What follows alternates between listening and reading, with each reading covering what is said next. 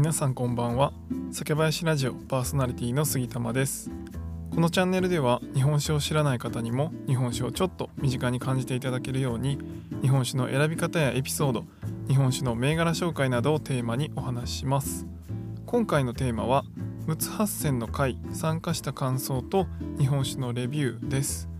12月29日に陸奥八選の会というのに参加させていただいたので、このお話をさせていただきたいと思います。陸奥八選というのは日本酒の銘柄の名前で、青森県八戸酒造さんの日本酒の名前になります。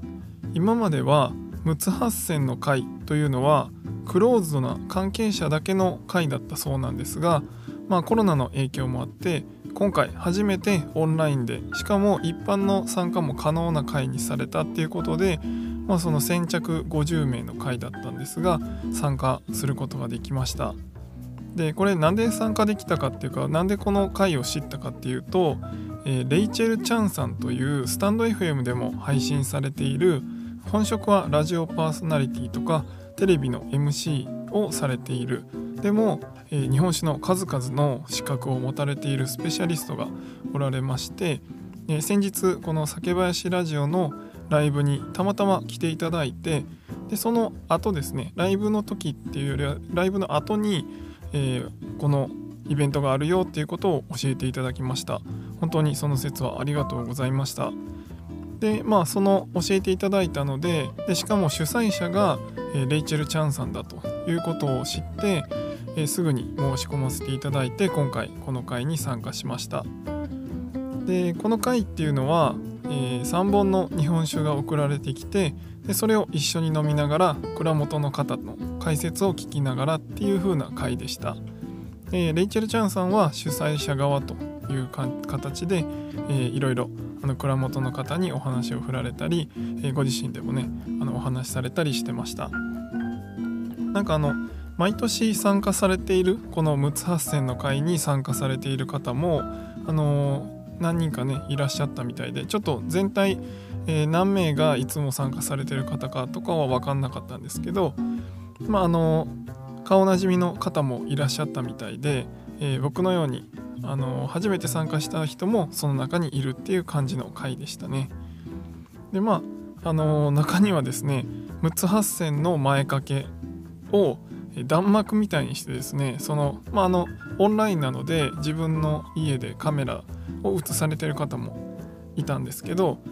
弾幕みたいに後ろにねその前掛けを吊るしながらお家で楽しんでらっしゃる方もいらっしゃいましたね。本当に皆さん陸奥八選のファンの方々なんだろうなと思いましたし、本当に全体的に和気あいあいとされてるような雰囲気で、素敵な会でしたね。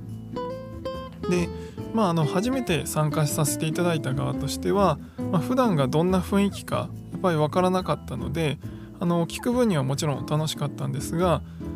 例えばその土地の名前とかちょっと知らない土地とか、知らない地名とかがちょくちょくあったりしたので、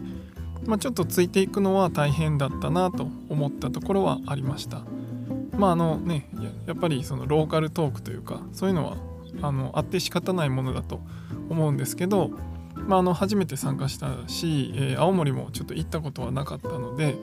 その辺の地名がどこのことを言ってんだろうなっていうのがちょっとついていけないところはちょくちょくありましたね。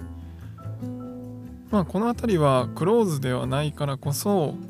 出てくる難しいことなのかなと思いました。っていうのは、クローズドな会だったらその界隈近辺に住まれている方とかもやっぱ参加が多くなったりするのかなと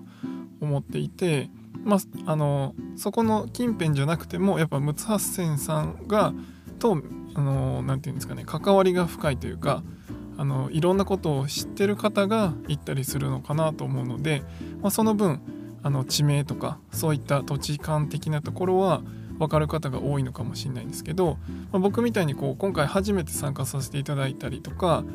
土地勘がなかったりするとやっぱり聞いてて何のことかなって分からない時間帯がちょっとあったりするので、その辺はもう仕方ないのかなとはちょっと思いましたね。今回本当に初めてオンラインで企画されたっていうことで、もちろん不慣れなところとか大変なところが本当にたくさんあったと思うので、今後このオンラインで一般の方も参加できるっていう形で続けていかれるのであれば、どんどん改善されていくのかなと僕自身も期待しております。本当にお話の内容っていうのは六橋線の知らないところたくさん聞けたので、僕はとても勉強になりました。この会に参加させていただいてですね、ここのその知らないところを知れるっていうところがやっぱり蔵元の方とお話しする一番の楽しみだなと思います。先ほどのその土地の話とかはわからないって言ったんですけど、逆に言うとお酒の話とかはついていけるので、ここは本当に楽しく聞かせていただきました。で、今回はその中でも銘柄について少しご紹介したいと思います。ちょっとね、全部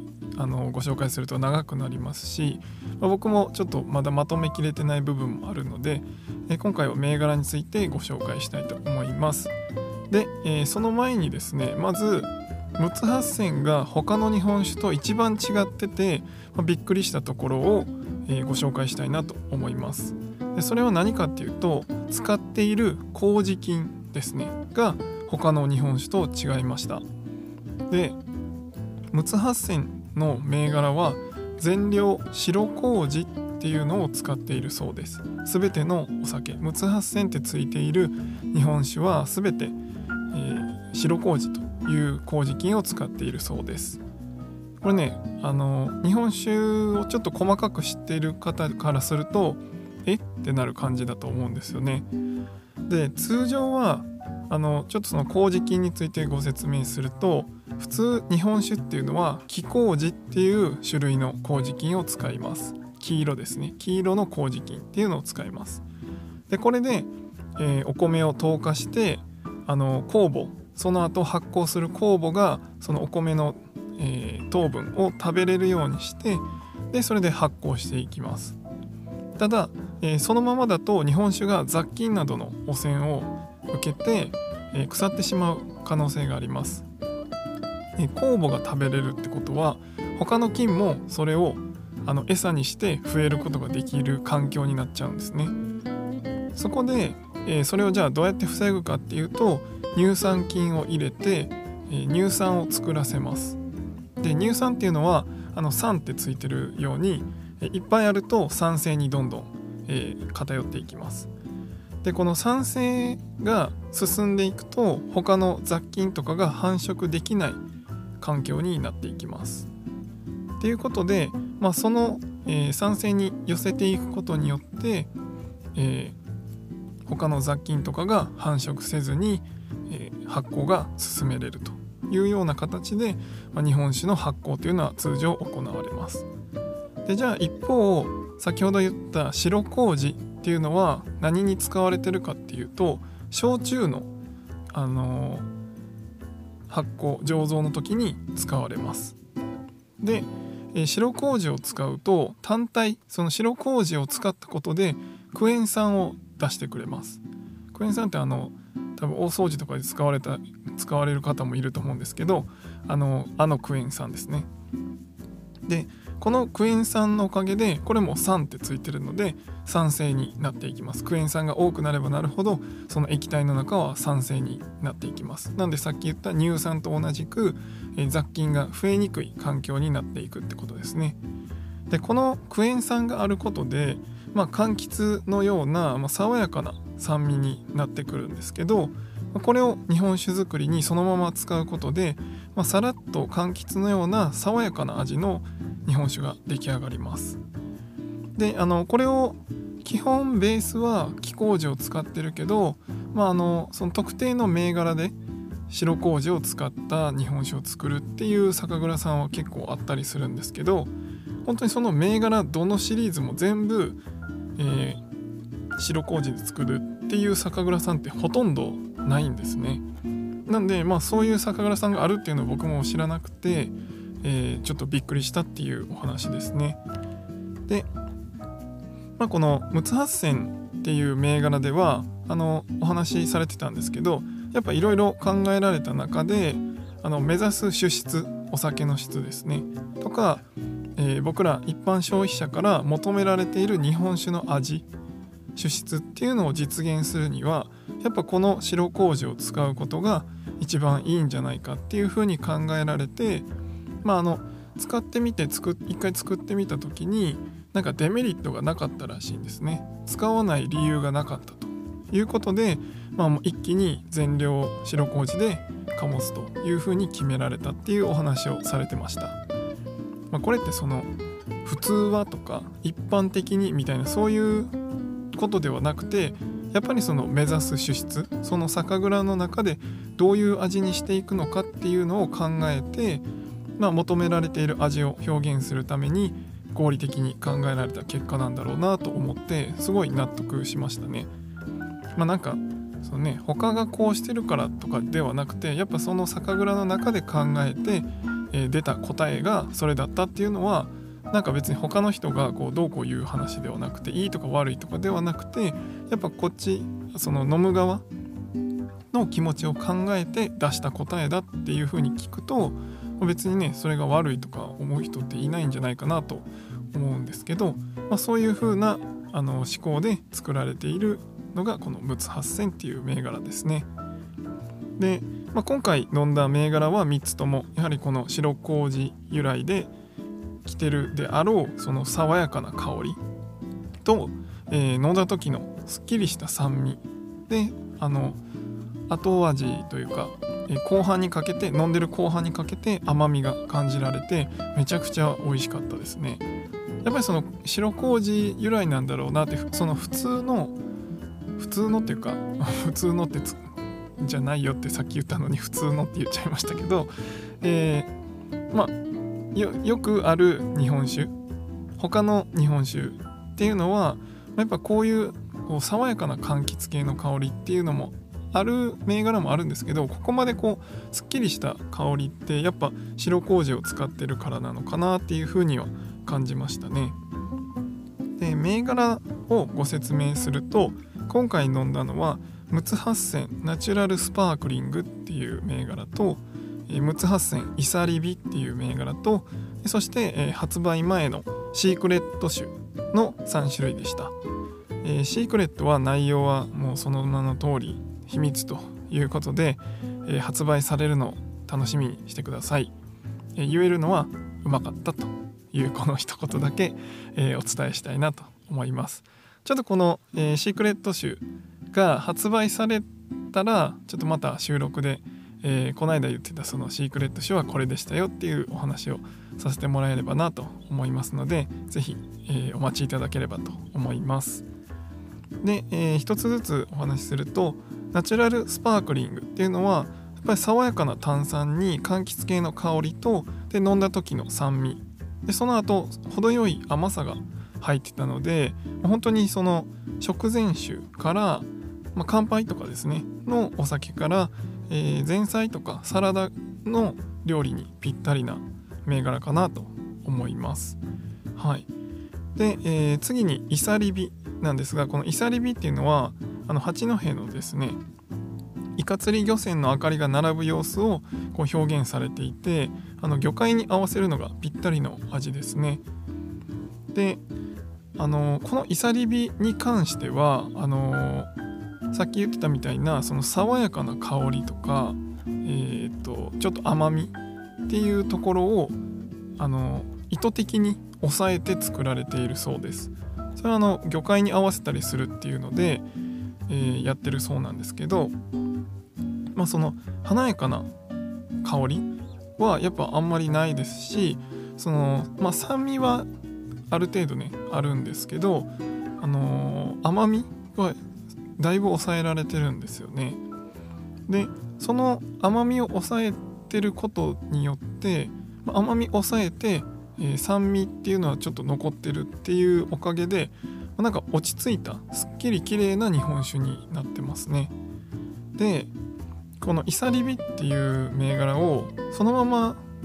飲んだら、美味しいんですよ。で、落ち着いてるなーっていう感じで綺麗な日本酒だなーって思うんですけど、ここに魚介を一緒に食べるとめちゃくちゃ美味しくなるんですよね。その元々より僕は美味しく感じて、で僕はイカの、イカ刺しっていうのをこの間、佐賀県に行った時に唐津で買ってきたイカ刺しの柚子胡椒のなんか瓶詰めみたいなのがあって、せっかくだからちょっと食べてみようと思ってそれと合わせたんですけど、むちゃくちゃあったんですね。でこれ味をお伝えするのめっちゃ難しいんですけど、例えるとその魚介のうまみを出しながらも不思議と日本酒のお米の甘みがこう出てくるんですよ。なんで相乗効果っていうか、魚介のうまみは日本酒でこう出てくるし、でさっきまで抑えられてたその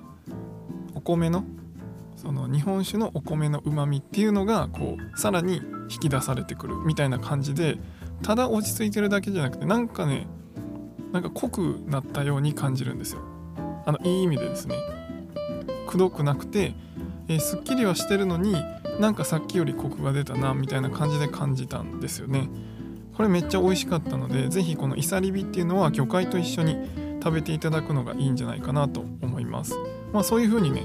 設計されてるというか、そういう合わせ方をするっていうので、作られているので、ぜひこのイサリビと魚介を楽しんでもらえればなと思います。ぜひこの陸奥八仙見かけられた方は飲んでみてください。多くの銘柄はその今言ったイサリビ以外の銘柄は基本的には香りが良くて酸味と甘みが特徴的な日本酒になります。いつもお伝えしてる分類でいくとモダンリッチっていう分類が多いですね。はい、いかがでしたでしょうか。青森県八戸酒造さんの陸奥八仙の会に参加して教えていただいた内容と銘柄のレビューをさせていただきました。ぜひまた機会があればですね、この陸奥八仙の会にもまた参加させていただきたいなと思っております。皆さんもね、機会があればぜひ参加してみてはいかがでしょうかというところですね。はい、陸奥八仙自体本当に人気な銘柄なので、ぜひ飲んでみてくださいね。以上で、今回の陸奥八仙の会のレビューは終わりたいと思います。酒&ピース、お酒のご縁で人がつながり、平和な日常に楽しみを。お相手は酒林ラジオパーソナリティ杉玉がお送りしました。また次回の配信でお会いしましょう。良い夜をお過ごしください。